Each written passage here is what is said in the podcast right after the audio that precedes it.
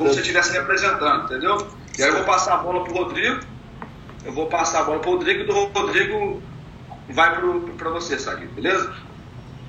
É, fala, turma! Prazer ter você de novo aqui no nosso podcast, no podcast da mobilidade. Hoje a gente vai ter um convidado aqui sensacional, um cara que conhece muito o segmento, que já vem contribuindo de forma exponencial, digamos assim, do segmento de mobilidade. Eu acho que esse papo vai ser muito produtivo. Então espero que você fique com a gente nesse episódio até o final. E eu passo a bola também para o meu parceiro aqui, Rodrigo Santana, para os cumprimentos iniciais. Legal, Thiago, bacana demais. É um prazer enorme estar aqui de novo e tenho certeza que a turma não vai perder aí nem um minuto desse podcast com esse convidado que está aqui conosco, que é especialíssimo e vai trazer uma grande experiência aí, uma grande rodagem e vai contribuir bastante aí com o que ele faz, o que ele contribui, como que o negócio dele gera valor para o segmento aí de mobilidade. Então, para apresentar para vocês, vou apresentar o Fernando Sadi. Fernando Sadi, muito obrigado é, por participar, por aceitar o convite de participar do nosso podcast. Eu queria que você contasse um pouquinho, cara, da sua trajetória, de como que iniciou sua jornada empreendedora, como que você entrou nesse mundo aí da mobilidade, aonde que surgiu a sua empresa, qual foi o ano, de onde saiu a ideia, enfim. Queria que você dividisse com a gente um pouquinho aí da sua jornada, da sua história. Primeiro, obrigado pelo convite, vocês, Tiago, Rodrigo, dois professores aqui. O prazer estar com vocês, aprender um pouco nesse bate-papo. Então, vai ser super legal aí, divertido. E obrigado pela introdução. Vamos direto ao ponto, gente. Acho que para começar, eu, como muitos aí do setor, já basicamente nasci dentro do segmento. Né? Minha família tem é, concessionárias de carro, então desde sempre né, nasci nesse mundo ali, brinco, né? É, comecei brincando ali na graxa desde pequeno, então sempre vi esse mundo ali. Depois de voltar de, de alguns anos estudando é, fora do país, a, em Boston, e começar a ver a diferença que tecnologia estava trazendo ali para o mercado todo, eu falei, pô, esse segmento nosso aqui, o segmento automotivo, vai mudar bastante, né? Desde o momento que alguém pensa em comprar o carro ali na concessionária, aquele local grande, é, fixo ali, cheio de vendedor, até quando ele pensa em fazer manutenção e vender o carro, tudo isso provavelmente vai passar por uma digitalização. E para começar a entrar nesse segmento, eu comecei a olhar e tentar entender onde que tinha as maiores dores ali no segmento e a gente viu que a parte de serviços era a parte que tinha a pior experiência no segmento, a, maior dor, né? o pior NPS, o mercado mais fragmentado de serviços automotivos como manutenção, entre outras coisas. Então eu comecei me juntando com um dos fundadores da Easy Taxi e a gente criou aí, daí veio o nome, Easy Carros, né? para criar basicamente uma Easy Taxi, um Uber para serviços para carro. E a gente começou a expandir esse negócio de levar serviços automotivos aí para casa, escritório, estacionamento das pessoas em todo o Brasil. E quando a gente começou a ver isso, a gente viu que independente de a gente atender frotas de empresas, motoristas de Uber, pessoas físicas, muito deles no fundo estavam usando carros que eram locados, terceirizados ou que eram carros, enfim, que eram de locadoras. Então a gente começou a se aprofundar muito nesse mundo que hoje a gente tem aqui participado há algum tempo, né, onde então as principais frotas do país já estão colocadoras, estão cada vez mais terceirizando. Motoristas de Uber, quase 50% já loca seu carro. Né? Agora as pessoas aí estão cada vez mais buscando ali o carro por assinatura. Então, muito dos modelos de mobilidade, seja isso os antigos ou os novos, a gente viu que estão na mão desses players que a gente gosta tanto, que são as locadoras.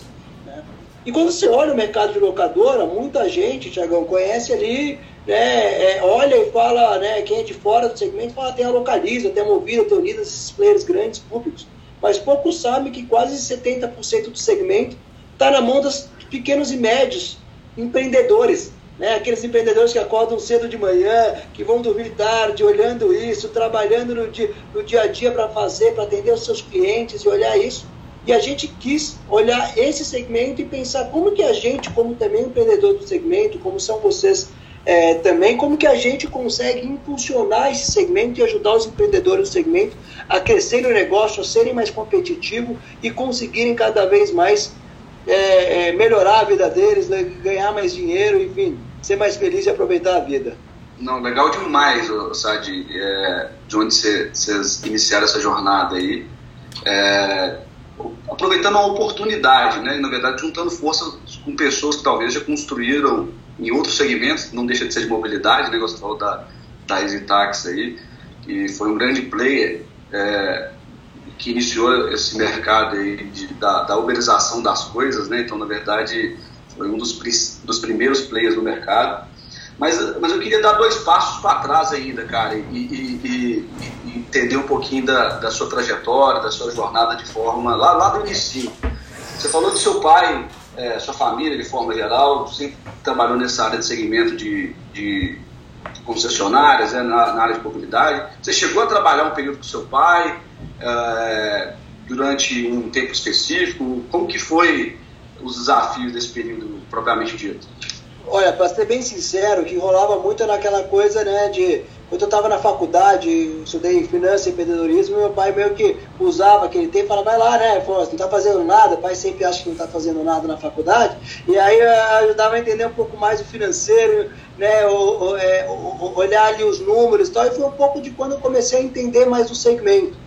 Né? Foi quando a gente começou a se aprofundar, isso foi o começo da história ali é, no segmento, que eu comecei a ver um pouco mais da importância, né, o quanto que o custo de capital é importante, o quanto que, na verdade, a venda de um carro tem uma margem muito baixa, quanto que a parte de manutenção e serviços tem uma margem muito mais alta e cobre boa parte dos custos fixos de uma operação de uma, de, de uma concessionária. Então foi ali que eu comecei a entender, me aprofundando por essa parte é, ali da concessionária e até hoje tem um relacionamento muito próximo e, e, participo de várias partes ali do processo. Mas na verdade eu comecei já indo pro empreender no mundo de tecnologia, tá? Eu fui morar no Vale do Silício, comecei uma empresa no Vale do Silício de tecnologia, a empresa acabou né, sendo aqui no Brasil uma das top 10 no App Store na época lá atrás, né? É, acho que é, foi no comecinho, então devia ter 12 aplicativos só, então era fácil ser top 10. Foi que ano, pelo menos? 2011. 2011? É, é, então foi lá no comecinho, comecei empreendendo no segmento, já ajudando né, ali no momento empreendedores do segmento de bares e restaurantes, pequenos empreendedores a crescerem seu negócio, divulgarem seu negócio online, ter uma gestão do negócio ali de forma mais interessante. Então ali foi, foi isso, foi o começo da jornada muito mais ligado ao, mundo de tecnologia, sempre com um olho, né? É, um, olho no gato, outro no peixe ali, um olhando ali um pouco do, do negócio de família, mas sempre tocando ali é um mundo tecnologia empreendendo nesse segmento. Sensacional, escutando você falando aí de custo de capital, né, da importância dos números, das informações financeiras. O Rodrigo, ele está sabendo mais, mais de contabilidade do que muito, muito contador aí no mercado, né? Cara, empreendedor antenado é isso, né? O cara tem que saber, de fato, ficar antenado, ficar ligado aí no, no custo capital, que a gente sabe onde, é, onde a porca de fato aperta, né? Onde, onde, onde é, a gente sente o aperto final. Então, o empreendedor tem que sentir isso é, e entender todo momento para depois não sofrer no final, né? Mas, Sadi, eu queria, quero te fazer uma pergunta aqui, cara. Você, você falou que o papel aí da, da, da, da sua empresa, da Easy Carros, é transformar em digital a gestão de frota, né?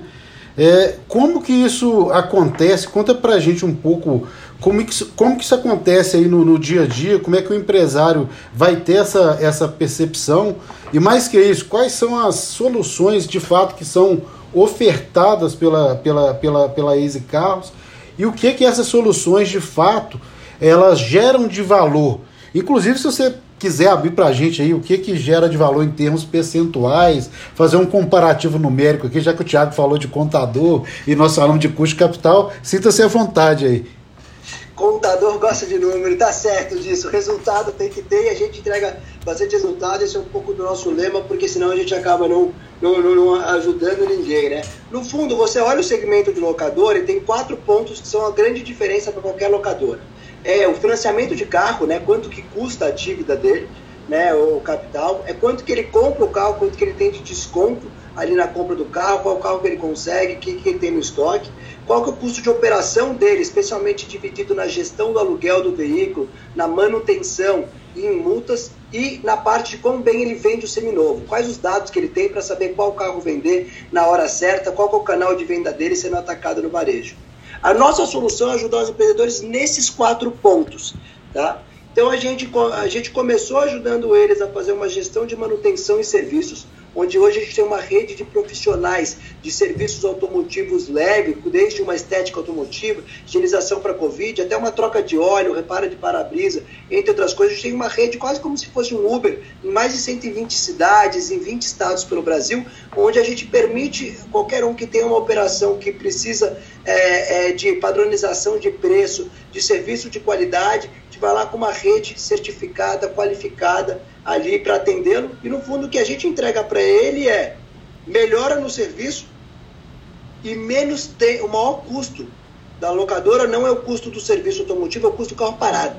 Então a gente vai até a locadora e faz o serviço no próprio local enquanto o carro está alocado. Por exemplo, em uma das grandes do Brasil, a gente pega exatamente quando os carros são devolvidos, porque eles gastavam 24 horas para disponibilizar aquele carro para ser alugado novamente. A gente atende ele assim que esse carro é devolvido e o carro está disponível para locação três horas depois, com todos os serviços já preparados para estar tá disponível ali para esse cliente. Tá? Então a gente, cuida, a gente ajuda na manutenção e serviços nesse ponto. Um outro produto nosso que cresceu muito, especialmente durante a pandemia, com, com a questão de Detrans fechados, é que a gente ajuda em toda a parte de gestão de multas e documentos. Então, os clientes, os pequenos médios, muitos que atendem, por, por exemplo, terceirização ou até motorista de, de eh, aplicativo, como estava sendo comentado aqui, né, uma grande dificuldade que tem, vou usar o exemplo do motorista por aplicativo, motorista de Uber aqui. Né? Motorista de Uber normalmente faz uma locação semanal de carro, fica na média dois a três meses ali com o carro. Esse, esse motorista pode tomar uma, uma multa ali no segundo mês que ele está utilizando esse carro, essa multa é cadastrada no órgão, o órgão pega, vai para o correio, super eficiente nossos correios aqui no Brasil, né? Envia ali para a locadora, que se não se perder no meio do caminho, né, essa locadora ainda tem que pegar, indicar o condutor, física, muitas vezes fisicamente ali, cobrar do condutor, e muitas vezes o condutor vai acabar estando inadimplente ou vai receber uma multa de não identificação de condutor por ter pago atrasado ou quiçá já nem vai ser mais locatário daquela locadora e ela vai ficar com aquela multa para ela mesma pagar. A gente integra com os órgãos é, nacionais, estaduais, municipais e digitaliza essa informação de multas, IPVA, DPVAT, licenciamento, até cadastro de CNH para ajudar, por exemplo, no cadastro de um cliente locador para ver se ele está apto a dirigir transporte remunerado ou qualquer outra coisa. A gente digitaliza isso numa plataforma.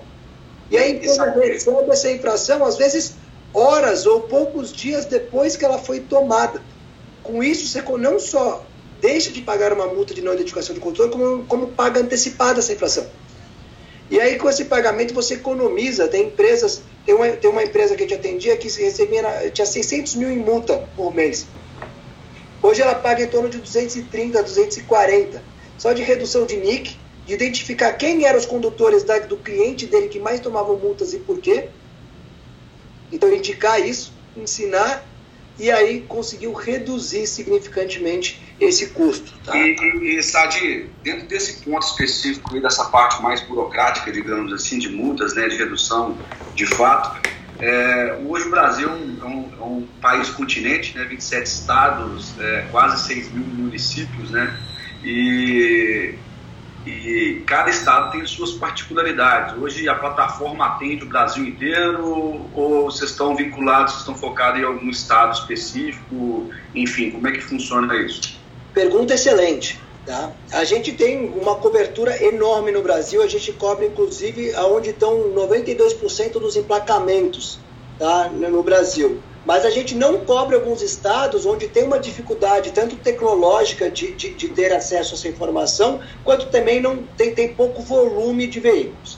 Tá? Para todos os clientes que quiserem saber mais, ali a gente sempre disponibiliza todos esses órgãos que a gente, é, é, que a gente tem, todos os estados, toda a cobertura que a gente tem. A gente tem basicamente uma cobertura nacional. É porque a gente atende não só locadora, mas muita transportadora que viaja o Brasil inteiro ali e tal. É, a gente atende principalmente locadoras, mas também transportadoras. A gente precisa atender até aquelas cidadezinhas que eles passam ali no caminho. Então, isso é muito intermitente. Né? Tem órgão que não funciona sempre, tem órgão que funciona mais ali, mas o nosso serviço está sempre ali disponível com a informação é, para o cliente.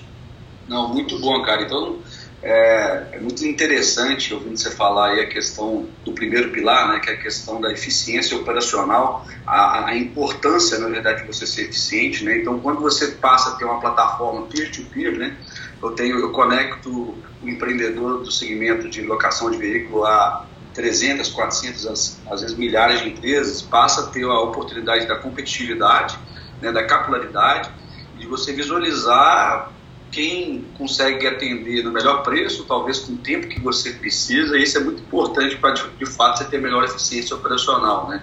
E esse segundo ponto aí que você tratou, que, é o segundo pilar, a questão de é, burocrática, é, de fato é uma dor de cabeça muito grande de ver, às vezes, setores jurídicos dentro de locadoras enormes aí para poder ficar fazendo diligências jurídicas de, de, em busca de recuperar parte desse, dessas multas. Né? A gente percebe que, que, de fato, é muito custoso, não somente em termos financeiros diretos, né, que é o pagamento das multas, e às vezes você perde prazo, né, os prazos específicos você não está analisando na origem, mas também o custo interno, né, o custo operacional, né, o custo de servir ali. Então você gera um, um OPEX, né, um custo operacional muito forte também, e você trazendo essa tecnologia, você facilita, você diminui primeiramente o, o custo financeiro e automaticamente também o custo operacional, né? Porque fica mais fácil de gerir isso. E, e na, ver, e, e na verdade. nosso time de venda, você quer, você quer ir lá?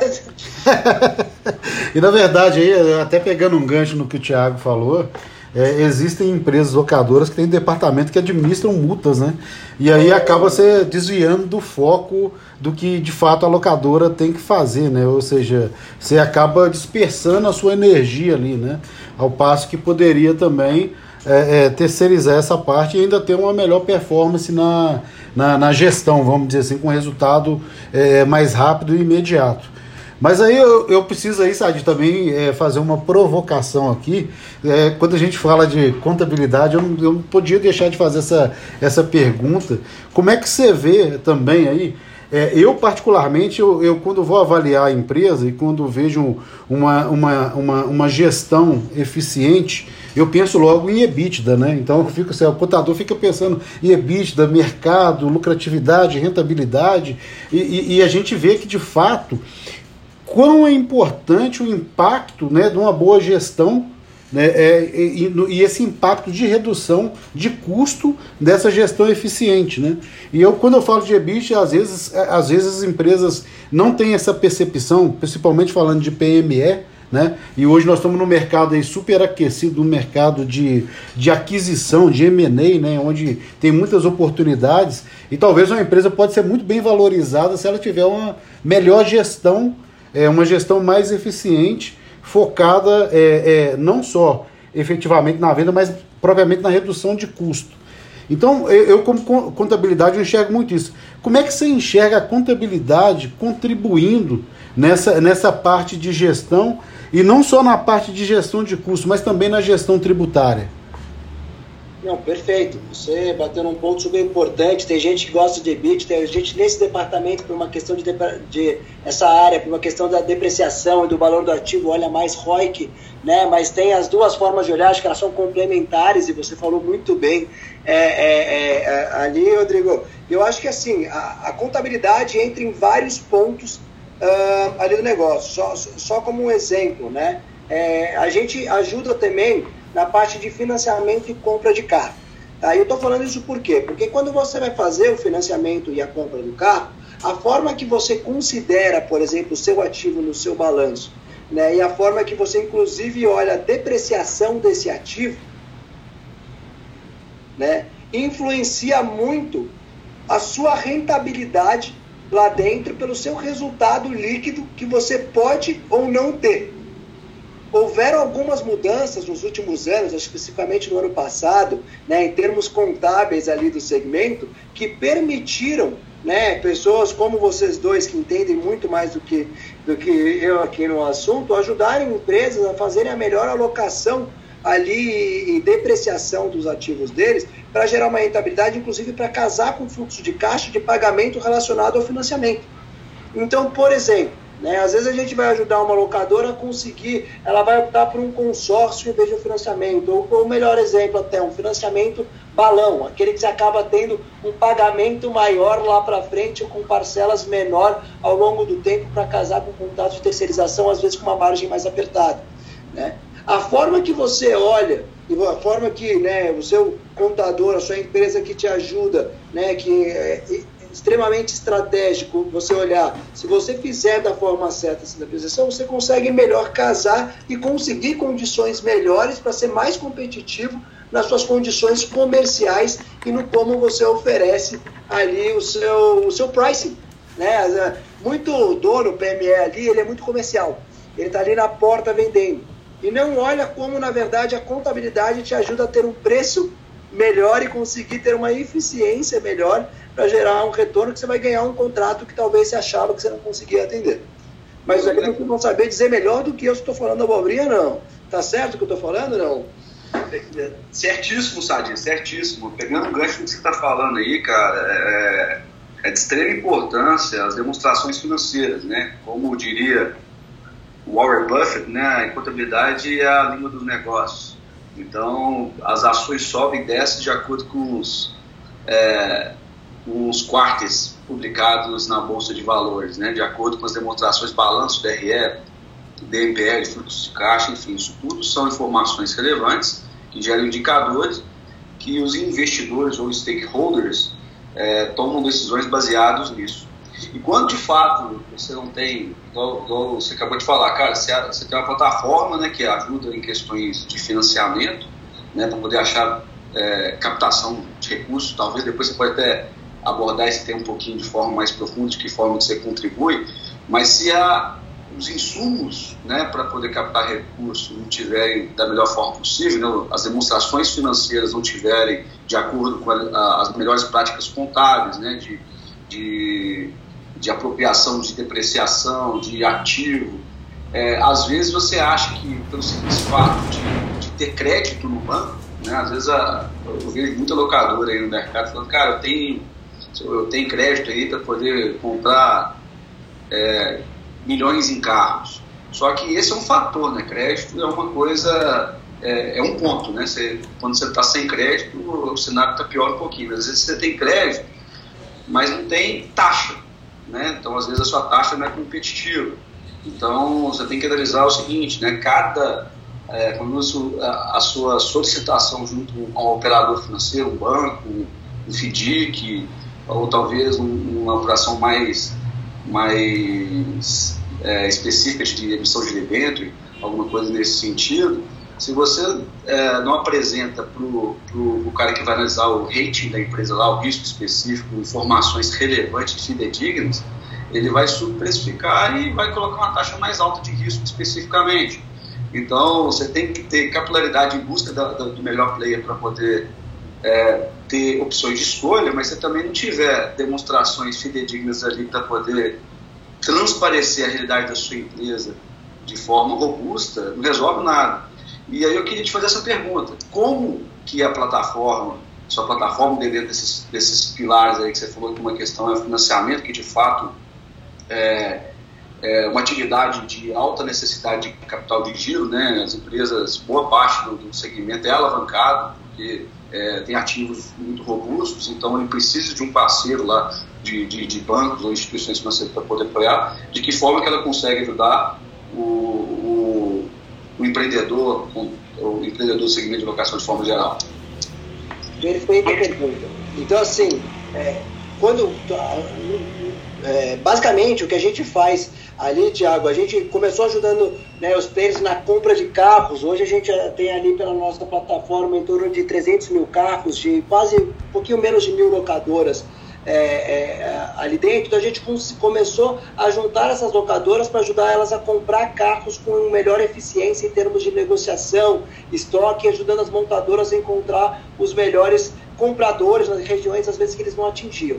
E a gente viu que uma coisa que barrava às vezes a compra era exatamente o que você falou. Nem sempre é só o, o, o, o ter crédito ou não, mas às vezes é o rating. Né? Então a gente criou uma plataforma ali dentro na qual a gente traz as informações contábeis, financeiras e algumas até gerenciais, como por exemplo, se atende uma rede de motoristas de Uber com crédito baixo ou você terceiriza sua frota para Ambev. Né? Isso muda completamente o seu crédito ali dentro. E a gente pluga isso dentro da nossa plataforma, que tem um, um algoritmo que é quase como se fosse um Tinder para crédito. A gente faz um matching entre o seu perfil de crédito ali e bate com basicamente com, com, com quem quer é um perfil mais adequado de crédito para te dar. E a gente dá várias opções. Por exemplo, a gente tem desde o Itaú, ali, o parceiro nosso plugado, que entende que através da nossa plataforma ele reduz o custo de agência e de gerente, consegue oferecer crédito mais barato, também mitigar o risco dele com as informações e com o nosso algoritmo que a gente dá, até, por exemplo, a startup é, Creditas, que também está oferecendo crédito ali específico com, com condições com outros tipos de garantia, às vezes até pegando garantias que não tem a ver com gravame no seu carro. Né? Então a gente consegue oferecer diferentes opções ali, sempre, óbvio, tem que ter o balanço certinho, sempre tem que ter tudo redondo, todos os documentos é, contábeis ali dentro, mas a gente consegue também atrelar outros aspectos que ajudam no credit rating ali e que permitem essa, essa, esse cara ter uma taxa melhor. Afinal, taxa, como você sabe muito melhor do que eu, acaba influenciando na sua condição de preço que você consegue ter, não só no seu custo. Mas qual é o preço que você consegue oferecer na terceirização para um cliente? Qual é o preço que você consegue oferecer na locação para um motorista de Uber?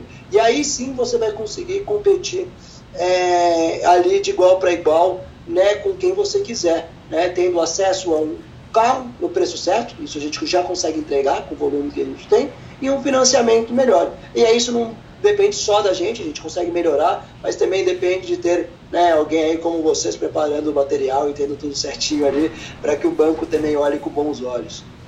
É, o que você colocou aí é perfeito, né? Porque às vezes, quando a gente está é, tá precificando, né, está tentando ganhar um contrato específico, né, um contrato de terceirização de frota, às vezes a gente às vezes não entende, né? Pô, aquele concorrente X ali, como que ele está conseguindo é, aquele preço específico? Ele está perdendo dinheiro com aquele valor ali. E pode ter certeza, empresa, quanto maior o tamanho da empresa, mais responsável ela é na precificação, né? Porque ela tem mais profissionais capacitados ali para poder contribuir nessa precificação. E um grande ponto é, competitivo, que às vezes as pessoas não atentam muito, essa questão de custo de capital né, o custo de capital, quanto maior o tamanho da empresa, você tem uma tendência de buscar esse capital mais barato no mercado e ser mais competitivo. Isso é a importância da escala, né? De, dos processos cinéticos, de sinergia operacional.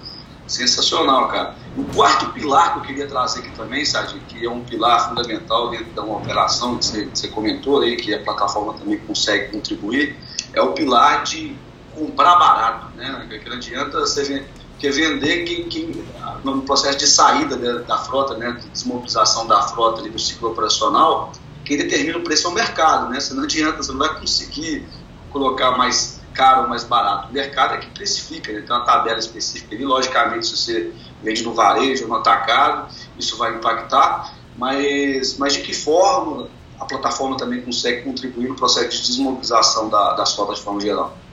Legal. Bom, a gente pode pegar aí os principais players do mercado, o que, que eles fazem?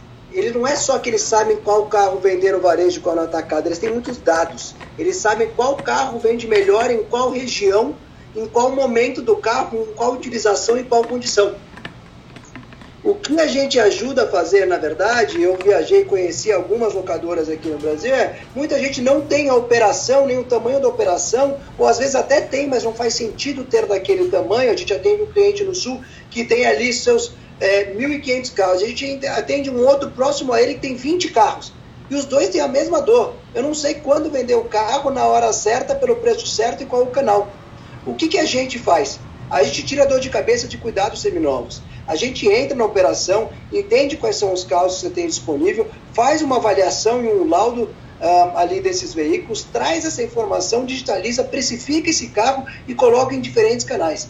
Você quer vender esse carro rápido porque você precisa de caixa? Talvez você vai ter uma oferta em 24 horas. Você quer, você quer vender esse carro pelo melhor preço e vender isso no varejo? Tal. E às vezes a gente vai até te sugerir, te dizer as, as opções que a gente tem e conseguir conectar dentro de uma rede que a gente tem de revendedores gigantes, tanto através de plataformas que a gente tem conectado, quanto a rede nossa que a gente tem, desde concessionário, pessoa física e outras coisas ali, onde a gente permite que você tenha, a, a gente ajude com a inteligência de dados ali, né? Afinal, passam é, um pouco mais ali de esse ano esse ano foi peculiar mas antes disso, em torno de 30 mil carros ali, né, vendidos ali todo ano, para a gente pegar esses pontos de dado e entender melhor. Né? Às vezes tem uma locadora no Nordeste que não sabe que no Sul aquele carro é comprado por muito mais caro. E o contrário às vezes acontece com um outro modelo. Isso é muito comum. Então a gente usa essa inteligência para permitir vender o carro certo na hora certa para o preço certo. Não, que legal, cara. E, e a gente consegue entender pelo que você está trazendo, né?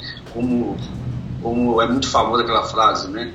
É, é, o novo petróleo é a base de dados das empresas, né? Eu acho que the new petrol é the data, né, cara? Então, então grande ponto aí é quem deter quem tiver esse poder das informações aí, ele passa a ter mais vantagem competitiva, passa a ser mais competitivo, aumenta o lucro. Mas, cara, que papo legal, que papo bacana. E a gente transitou aqui, cara, poderia, a gente poderia Pode falar isso, tanto. Eu, eu, eu, queria fazer mais uma pergunta para o Sadi aí. Na verdade, vou fazer mais uma pergunta para ele. É, ô Sadi, como é que você vê aí essas mudanças no, no, mercado de mobilidade em geral, né? Até gostaria também que você fizesse uma, uma explicação aí sobre, sobre o, o próprio transporte público e os modais aí que, que, que, que, que podem e já estão acontecendo, a utilização disso, qual que é a sua visão desse mercado aí, né, dessas mudanças para o futuro e do mercado no contexto geral? Olha, eu acho que tem gente muito melhor do que eu para dizer isso, mas eu vou dar um chute aqui, tá? Mas basicamente a gente tem visto aí uma mudança em geral, né? já vinha acontecendo pré-pandemia, numa mudança de transporte público especificamente, especialmente com a advinda do Uber é, Pool ali, onde as pessoas compartilham o Uber e acaba ficando ali mais barato, às vezes você ir com um carro dividindo com quatro pessoas, aí o transporte já atende algumas empresas nesse ramo de, de, transporte público ali, já vinha vindo algumas mudanças que com a pandemia isso acelerou pela questão de higiene em geral. Mas olhando um pouco numa forma mais macro, talvez mais longo prazo, ali, né, a gente tem quatro grandes tendências que estão acontecendo, né? É, a gente está vendo a taxa de juros cair bastante, consequentemente, a custo de, de, capital, tem que ver um pouco a taxa de juros a longo prazo, que ainda não caiu tanto. Mas, basicamente, quando você olha isso e pega países aí pelo mundo que tem uma taxa de juros próxima que a gente está chegando, a gente pega países que têm 30%, 40%, 50% da frota corporativa terceirizada. Enquanto no Brasil esse número está em torno de 9% a 10%, eu entendo que vai crescer bastante. especificamente, quando a gente fala de de, de Uber, um segmento que está crescendo para caramba, né? Uber, iFood viraram os dois juntos o maior empregador do Brasil, indiretamente ali. Né? Esse é um mercado, muita gente olhou essa primeira onda de mercado de locação de carro para motorista de Uber, mas também tem uma onda aqui de clientes que a gente já está atendendo, de locadoras que locam seus, suas motos para iFood, Rappi, né, entre outros ali, e que esse é um negócio que vai vir com um desemprego momentâneo permitindo isso, dois, com o volume disso crescendo, uma margem que tem nesse segmento para operar para alocação, dando acessibilidade e mais capilaridade em serviços como esse, e a logística também de última milha, aquele last mile ali conversado, com o crescimento do e-commerce, que provavelmente vai surgir uma oportunidade grande de existir empresas, ou seja, isso locando caminhões para logística, seja isso motos para entrega ali em centros de distribuição próximos às cidades, entre outras tendências que vão acontecer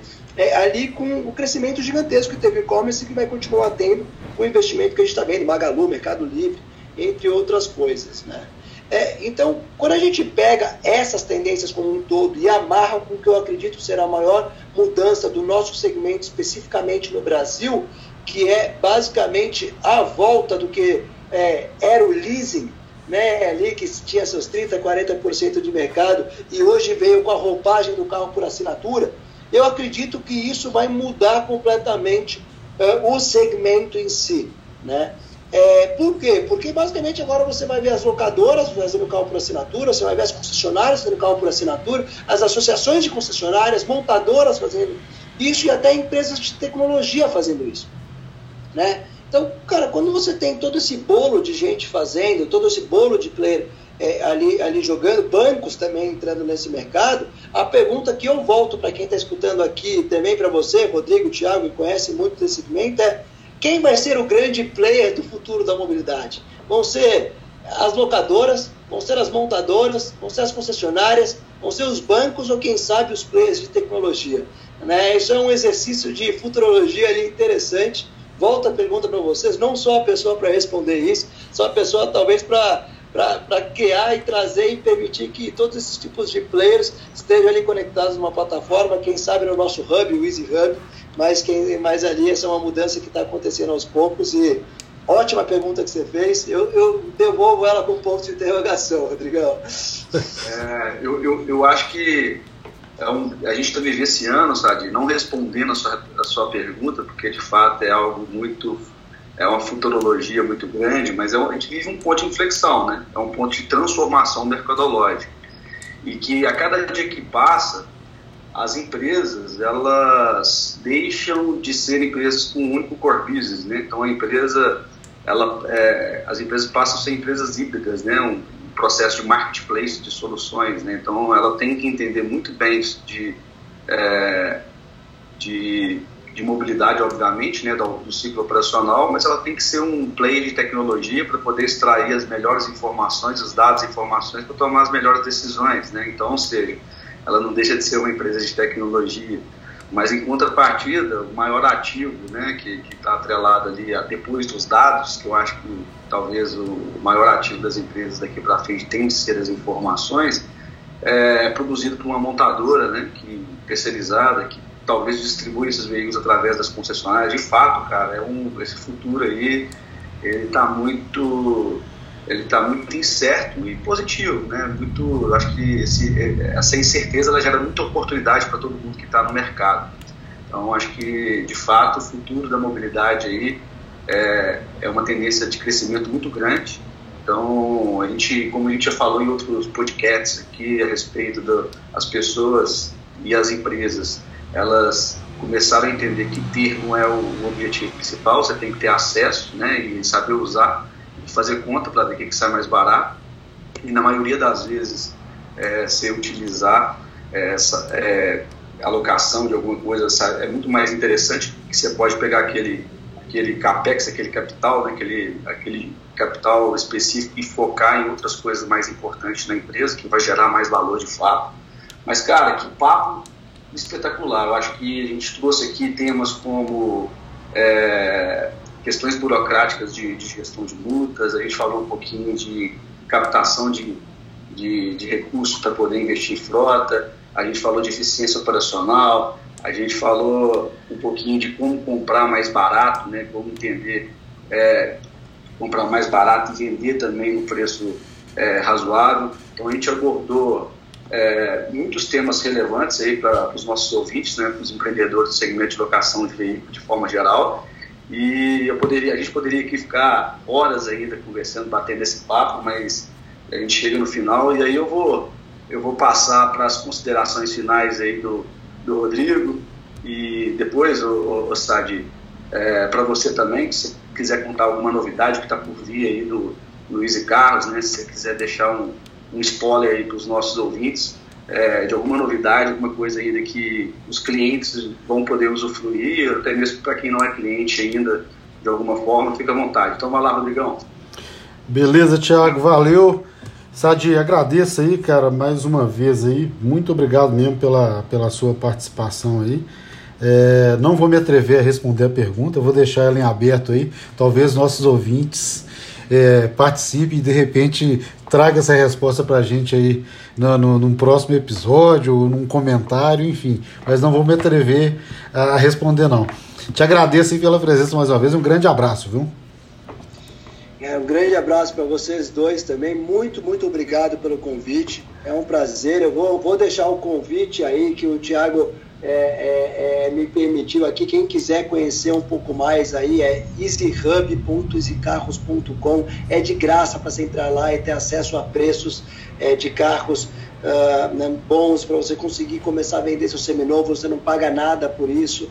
É, tal, e você pode conhecer mais, fica à vontade, a gente fala com vocês. E começo do ano que vem, eu vou deixar essa promessa aqui, a gente não falou isso para ninguém, mas se você pediu, Legal, a gente vai fazer um lançamento importantíssimo relacionado a carro por assinatura. Então, vocês querem saber mais do que a gente vai fazer para o mercado de carro por assinatura? Entre em contato com a gente, O meu e-mail pessoal é fernando.easycarros.com, é super fácil, é, não tem como errar, é sem BR, é easycarros.com. Então fica à vontade para vir falar com a gente. Ano que vem o mercado promete, todo mundo promete. Adoro esses papos. Obrigado pelo convite, é um prazer ainda mais com dois caras que entendem tanto do segmento aí. E prazer aí estar com vocês. Obrigado, gente. E obrigado por todo mundo que nos escutou, né? Obrigado. Luizão, você quer fazer o. Você vai fazer depois o fechamento? Como é que você fazer depois? É, depois eu faço. Aqui eu tô, tô só de. Tô só de aprendizado total aqui. Você tá doido? Ô Sadia, aí o, ba o, baiano fica sossegadinho ali, só ouvindo. Daqui a pouco ele tá dominando o mercado de mobilidade.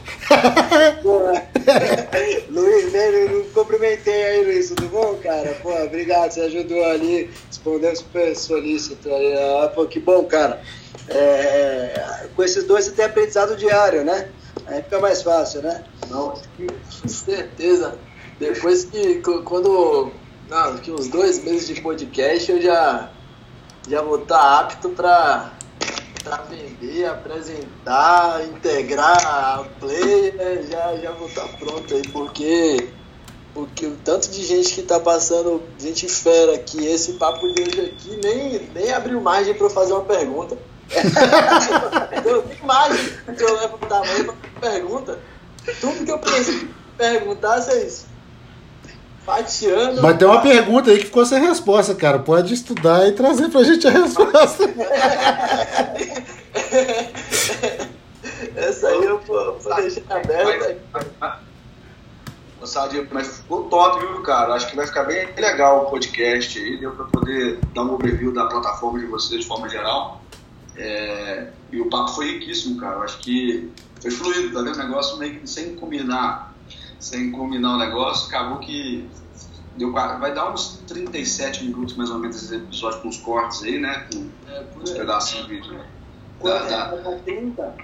É, pra dar 30? é, normalmente é, normalmente é 30 minutos. De 30 a 40, na verdade, mas, ah, mas gente, nos 30 minutos específicos aí, mas foi bem fluido. Cara, foi muito do esperado, respostas, papo. Foi sensacional. Sensacional. De, de, depois que o Luiz edita isso aí, nem parece que é sua voz, cara. Parece que é até outra pessoa que tá falando aí. Porque fica bom, cara. Negócio bom, assim. Porque minha voz é a boca pra cacete. Então é o bom é que, o bom é que pô, todo mundo tem esses três jeitos aí, desses vícios de linguagem, né? É, é, é, é. Bom que a edição de podcast, cara é, condição de podcast, esses vídeos desaparecem. É, é, quase uma, é quase uma aula de oratória. Sai todo mundo fera, é, sem gaguejar, sem comer palavras, sem inspiração no ponto, não, não tem. todo mundo bem treinado. Cara, assim, próximo indo da minha São, São Paulo aí, vou marcar um almoço. Eu já combinei duas vezes com o seu irmão um almoço em São Paulo aí, o filho da mãe cancelou de última hora, sempre rola imprevisto. Sempre rola imprevisto. Eu já marquei duas O meu é simples, está na agenda, não tem imprevisto. O problema é quando não está, e alguém marca em cima, que é uma loucura. Cara, mas meu amigo, é. então aqui, eu tomo uma cerveja, o que for, que bom, cerveja não tá podendo hoje dia, mas. Mas, mas ó. Primeiro que eu eu te mando a mensagem. Eu te mando a mensagem. Só para não cancelar a curto prazo, eu não, eu não posso, por uma questão que eu não estou podendo sair de casa, porque para ouvir meu pai. Meu pai está com umas questões aí, eu não posso correr risco. Mas sendo ali para o próximo trimestre, cara, eu, eu, eu fecho, tá? Não, estamos juntos aí, é ano que vem mesmo. Esse ano acabou e, em janeirão a tendência é ficar em Belo Horizonte, tá mais para fevereiro, março mesmo, que eu devo dar um pulo em São Paulo. Mas vindo para São Paulo, faço questão aí de a gente encontrar e colocar a prosa em dia. Obrigado mais uma vez, cara. Eu, eu, também, eu devo ir para aí também, viu? Eu devo ir para aí também, eu te aviso e a gente marca e a gente fala melhor aí então. Cara, obrigadão pelo convite mesmo e, e um abração. Obrigado, Sadi. Grande abraço aí. Valeu, cara. A todos, valeu, pessoal. Boa noite.